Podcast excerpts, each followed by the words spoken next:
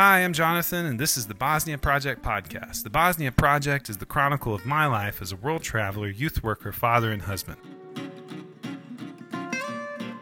The Bosnia Project is the story of how I came to live and work overseas in a country named Bosnia and Herzegovina. It's my blog, thebosniaproject.com, this podcast, and our Facebook community, and the email updates we send out to our supporters and followers.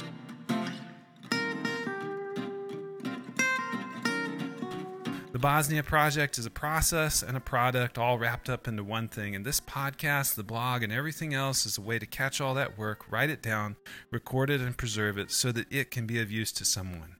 This is the Bosnia Project, and it will continue for a good while longer.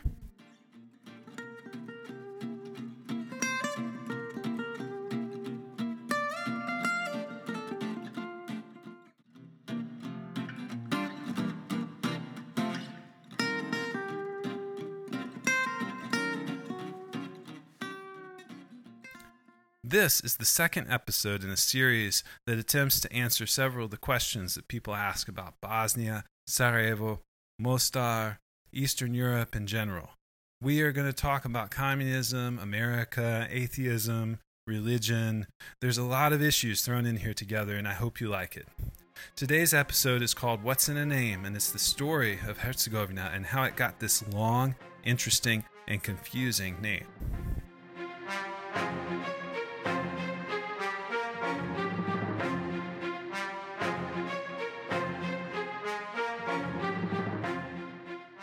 Why do we name things?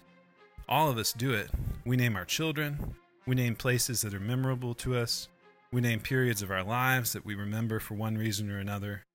If you have a place where you had a difficult experience, you might give it a bad name. If you have a good experience somewhere, you might come up with a positive name for it.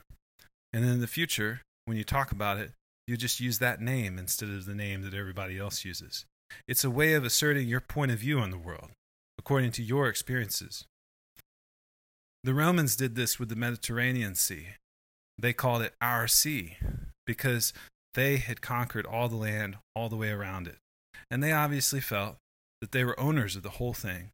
And that's what they wanted to communicate with the naming of the sea their accomplishment in conquering the whole sea, not a small feat in their time. Other people called it the Syrian Sea, the Sea of the Philistines, or just the Great Sea. The Arabs called it the White Sea. All these names communicated something different about what they thought about that great big body of water. And a lot of names imply ownership, which in turn implies that a group of people obviously viewed themselves as quite important. When you call that great big body of water ours, it means you want people in your country and all around to know that you've reached a certain level of significance. So, what's in a name? A name denotes identity. In the country where I live, Bosnia and Herzegovina, there's always this question people ask What's the name and why is it so long? And what does it mean exactly?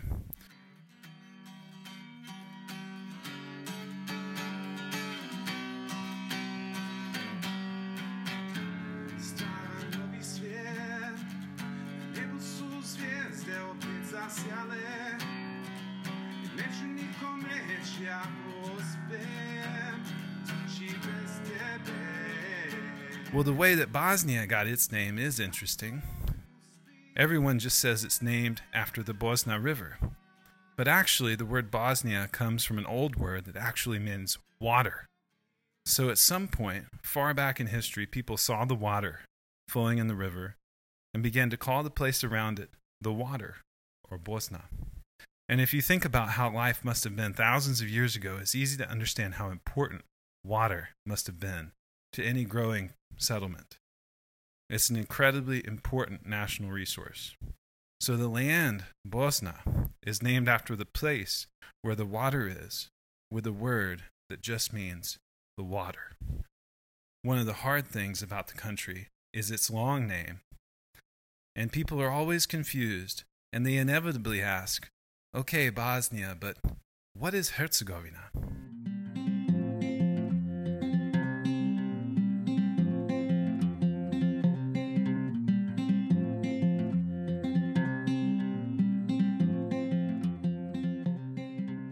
Well, superficially, you can think of north and south. I live in the south part, which is Herzegovina, and there are a lot of things about it. It's coastal, it's dry, the air is very hot, there's lots of mountains. But what about the name? The story of Herzegovina and how the area got its name goes back to a man named Stepan. And because most of you probably speak English, I'm to just call this guy Stephen.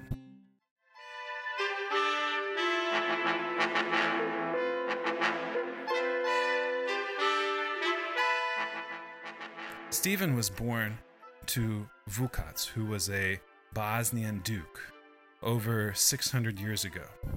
His mother was named Catherine, and she was of noble origin herself. So his dad was the duke, and his dad had been the duke. Dukes back then were like governors, so Stephen had a good upbringing. He was well educated, well traveled, knowledgeable about the world, and his young life, as it went on, he was determined to make something of himself and to make his little homeland into something big. And back then, the kingdom of Bosnia was a relatively new thing. You just you didn't just get to call yourself a kingdom just because you wanted to. Today we think of countries like the country of Denmark, the country of Sweden. But back then, there were fiefdoms and dukedoms and principalities and empires, all words meaning something slightly different. Basically, if you were a kingdom or an empire, then you were sovereign. You could do what you wanted. You were a country who wasn't underneath anybody else. In order to get sovereignty, in Europe anyway, someone had to recognize you. That someone was usually the Catholic Church at that time. That's right, after you had taken over places and raided and conquered and set up a de facto government, your king would then go and pay homage to the Pope, and the Pope would officially recognize your country as a country with all the rights and everything that a country has.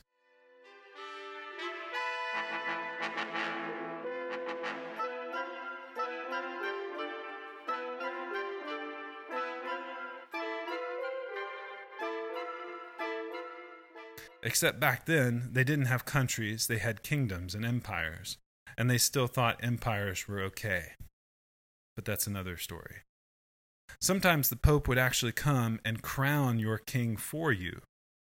And that's also another story. Anyway, I'm getting off topic.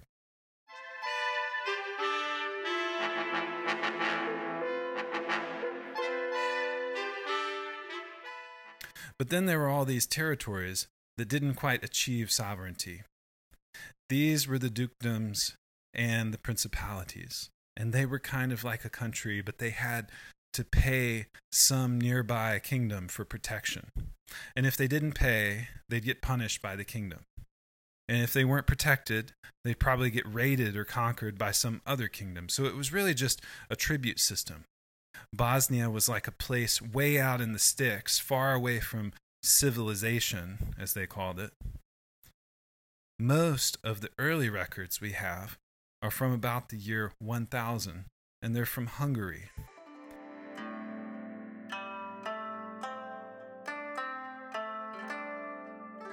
So the Hungarians didn't really care about conquering or owning Bosnia. They just wanted a buffer. They wanted Bosnia to pay them some money and they would in return sort of promise to sort of defend Bosnia from attack. But it really was more like they just wanted to have Bosnia so they'd have kind of a big barrier land for attackers to run over before they got to Hungary. Bosnia would be like a little fiefdom for the Hungarians until it was taken over by the Turks and then the Serbs and the Hungarians and then the Austrians, all the way up until the 20th century, really.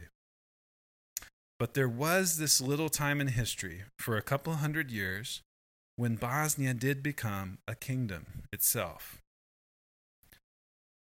The guy who was able to do it, to expand Bosnia, throw off its overlords, and make Bosnia into a real kingdom, was not Stephen. It was this guy called Tvrtko. That's an interesting name to say. He seems like a great ruler, but this story isn't about him. It's about Stephen. So Tvrtko died, and his son became king, and then he died. He didn't have sons, so he chose a cousin whose name was Thomas. Thomas was a little bit younger than Stephen, and by the time Thomas came along, Stephen was the most important duke or governor in Bosnia. And it was kind of like the new president facing off with the governor of Texas or something. It was really fierce.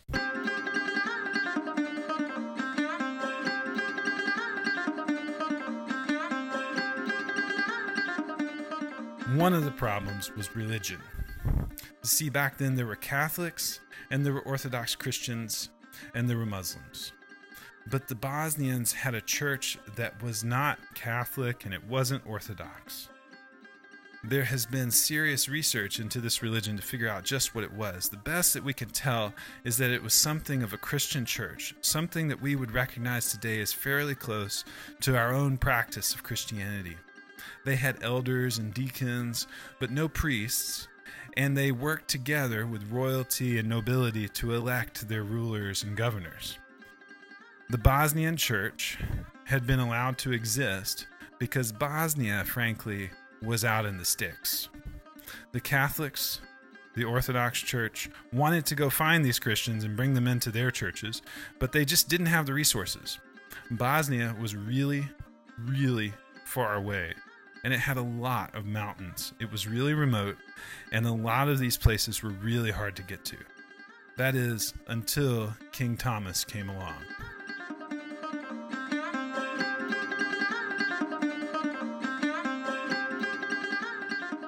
Basically, Stephen considered himself a big time defender of the Bosnian church, and he and Thomas would fight on again and off again. There were wars with each other, wars with neighboring countries, with the Muslims, disputes with Hungary, etc. And so Thomas came up with a plan that he thought would save the kingdom and give him control over Stephen once and for all. So remember, we said that Bosnia wasn't really that powerful. It was a kingdom, but it wasn't like France or Germany. And as far as Thomas goes, there were some mm, problems. One big problem was that he was what some would call a love child. His dad was the king, and his dad had a mistress. And while they had their affair, she became pregnant with Thomas. We don't even know Thomas's mother's name. The other big, big problem was that Thomas's wife was not really considered queen by the elders because she wasn't royalty. You see, you had to also be born into what they considered a royal family. In the middle of all this, there was a Catholic missionary that began to come into Bosnia and meet with Thomas. Surely there had been many such visitors, but for some reason, this one would break through. Thomas finally converted to Catholicism. The king would be baptized into the Catholic Church later, but from that moment, a new thought began to creep into his mind how to bring the kingdom of Bosnia officially into the realm of the Catholic Church.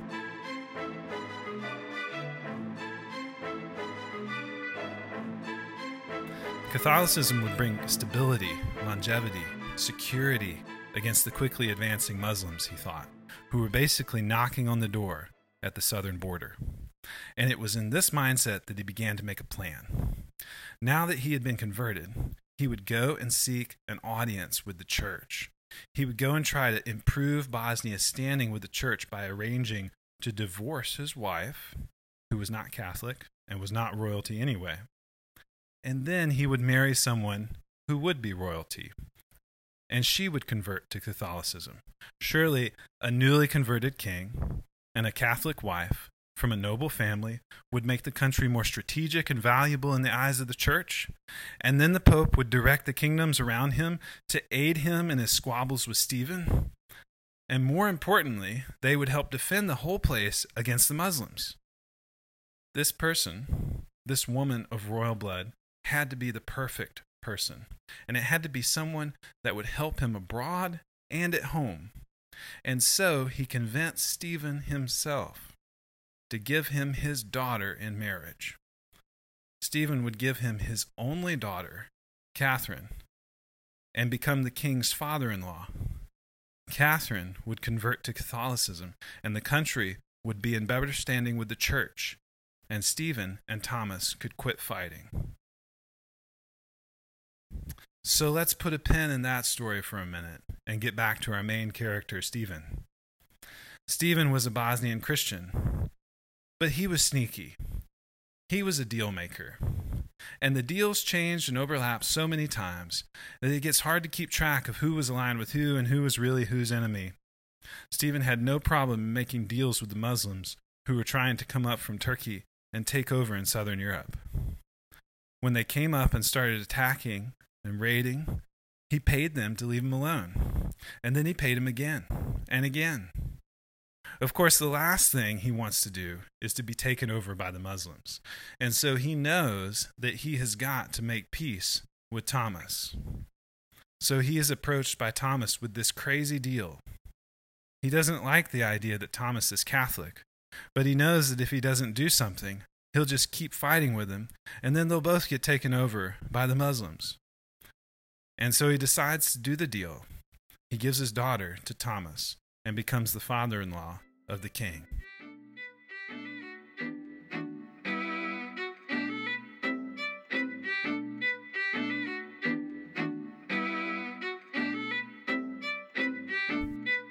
All this time, his title, the office he held, was like a duke. He sort of was in the royal family, but he never had a realistic chance of becoming king. He was like Kiefer Sutherland in Designated Survivor, if like 25 people in front of him died, he might somehow have a claim to the throne. The names for these offices are tricky. Duke is the best one that we can do. He wasn't a prince, he wasn't a lord, and so he was kind of like a duke or a governor. Grand Duke might be a better translation. But in German, it was called Herzog. By the way, anyone you know with the surname Herzog or Herzig, well, that comes from this German word for duke. Somewhere in their past, their great great grand relative was a duke somewhere in Germany or Prussia or Austria or something. So, anyway, why is German important? Well, it's important because nobody knew Bosnian, and we don't have many Bosnian writings from that time, so German may have been like the lingua franca at that time in that part of the world. And so Herzog was his title. When he went to meet with people from other countries, that was what people called him abroad. The people at home just referred to Stephen as the Duke, and the Duke was the greatest ruler that had ever been in this dukedom. He, his father, and his grandfather had succeeded in uniting all the area in the south of Bosnia, securing the border, and setting up this kind of identity for the region. And the title Herzog really identified with the region. Herzog in the Bosnian accent sounded a little different. It was like Herzeg or Erzeg. And in the language spoken in Bosnia, anything that belonged to the Herzeg was called Herzegov. So the family was Herzegov, the house was Herzegov, the horses were Herzegov, and so on. And the land, well, that was given a proper name. It became known as Herzegovina. It was like calling it Dukelandia, Herzegovina. And so, inside the kingdoms in the Bosnian region, this area in the south began to have its own distinct culture, identity, and now its own name Herzegovina.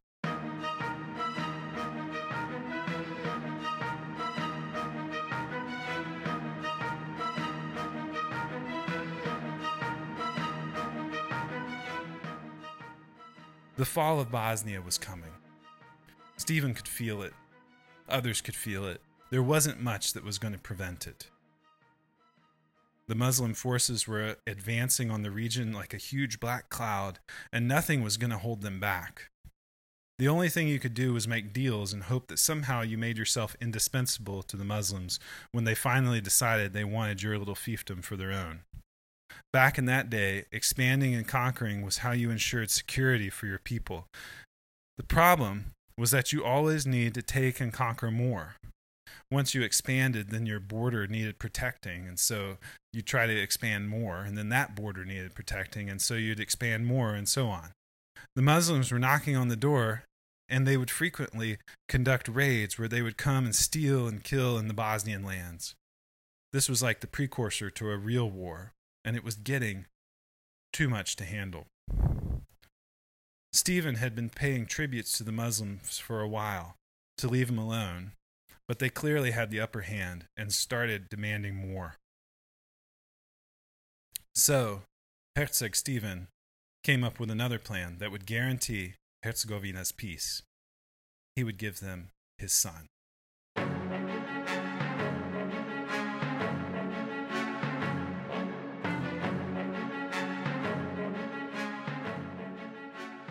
Stephen got married at 20 years old to a girl named Yelena, a daughter of a noble family from Montenegro. They had four children Catherine, Vlado, Vlatko, and Stephen Jr., all within six years of each other, a real young family. You already know that his daughter, Catherine, was given in marriage to King Thomas, the point was to keep the kingdom at peace so that they could fight off the invaders, and that worked out for a little while. Catherine converted to Catholicism in order to marry the King Thomas, but soon after their marriage, the Catholic Church started putting more pressure on the new royal couple to bring the rest of Bosnia into the fold. Thomas had thought changing a little bit, converting to Catholicism, would be enough to appease the church, and that's why he did it. And then he remarried, and his new wife converted. But then the church continued to come in with more and more requests, ultimately not giving them the protection that they desired for the country. Thomas was pressured to force people to convert to Catholicism. And even though Bosnia had a long tradition of Christianity, he gave in, which again started to affect his relationship with Stephen, his new wife's father.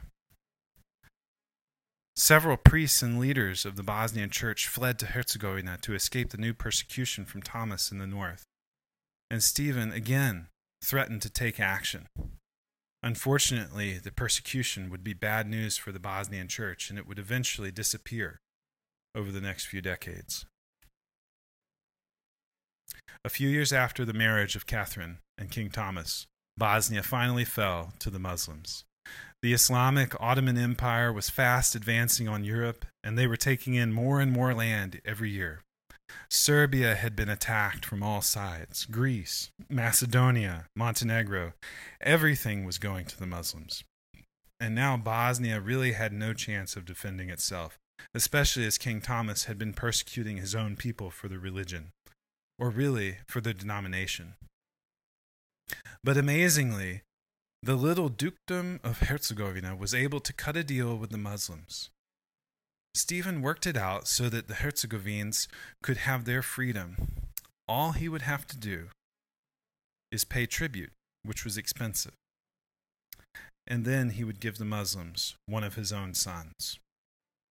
He decided to part with his youngest son, Stephen Jr., who would have been about 13 years old by then.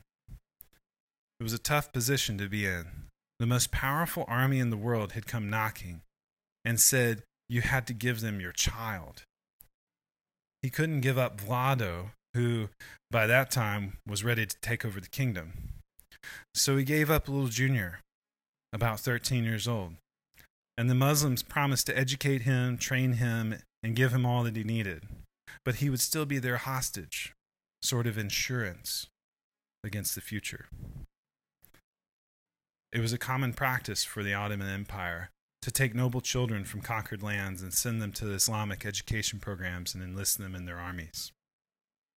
Except they probably didn't realize that in Stephen Jr., they would get someone with immense talent and ability. How could they have known? He was only 13. The first thing they did was to change his name. Just like Lou Alcindor became Kareem Abdul Jabbar, Stepan Herzegovich became Hersekli Ahmed Pasha, a name that meant Ahmed, the son of the Herzeg.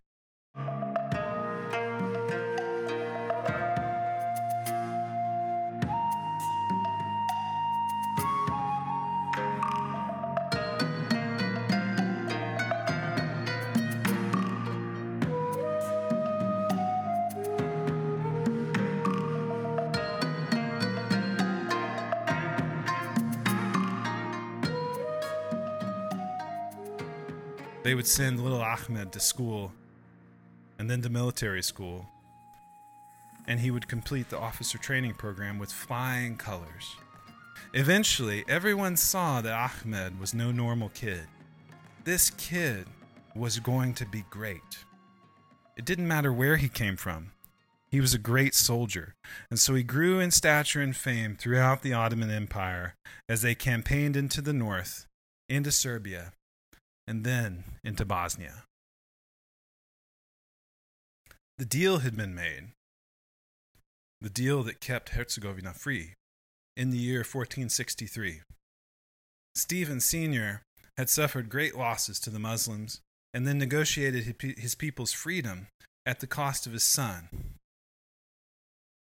But his son did not go quietly into the night. Stephen Jr., now Ahmed Pasha, had always had a chip on his shoulders because of the deal that his father made. And he said in his heart of hearts, One day, no matter what I have to do, I'm going to come back. I'm going to come back to my Herzegovina.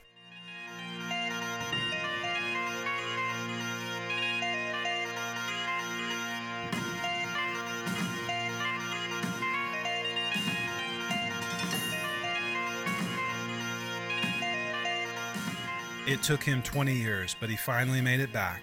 Only this time, he was the great soldier, the leader of the Muslim army, come to lead his new countrymen in a campaign against his old country.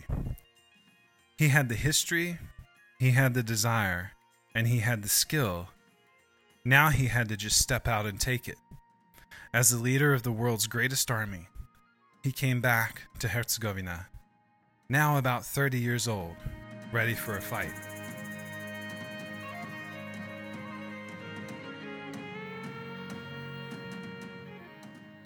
Vlado, the new Herzog, was poorly prepared, and so, unlike his father, he would barely put up a fight.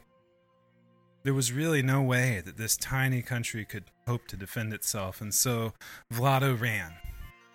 Over the next two years, all of Herzegovina would fall to the Muslims. The son, who was given away, would come back and take the prize from his brother. Vlado disappeared, though. He wasn't killed. He left his fortress and ran away to a coastal town called Herceg Novi. Just like the rest of Herzegovina, this small town bore the name of the Duke, the Herzog. Novi literally means new duke. And this is where Vlado would stay until the conquest of Herzegovina was complete. When the Muslims did finally take over all of Bosnia and Herzegovina, Vlado would retreat to the Venetian island of Rab, where he would spend the rest of his life.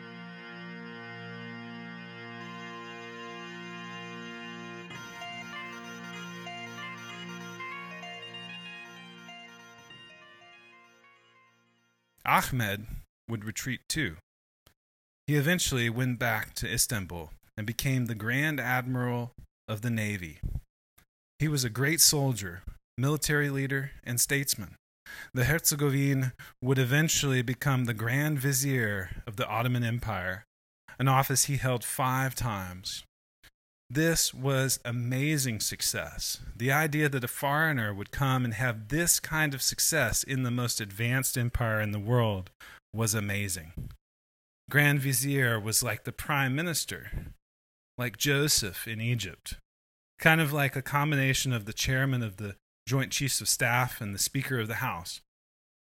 But after holding this position five times, he retired and retreated from his public role he would eventually retire to a small town named Dil on the sea.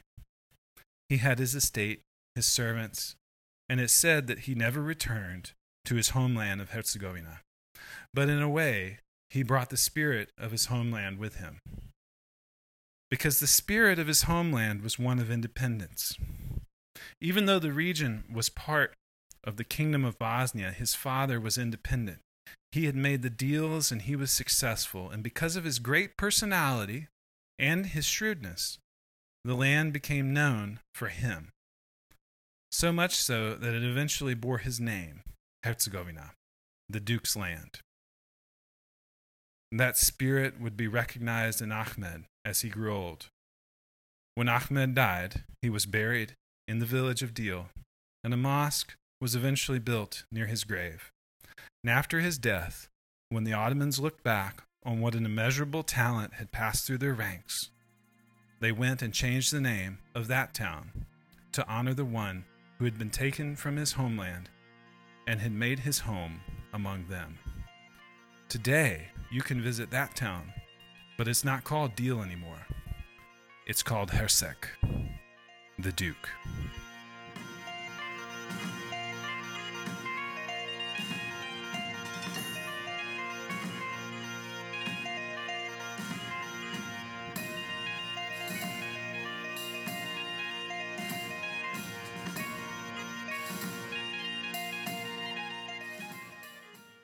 I hope you've had a great summer and I hope you'll listen again. We are starting a weekly email, which you can sign up for on my website, thebosniaproject.com.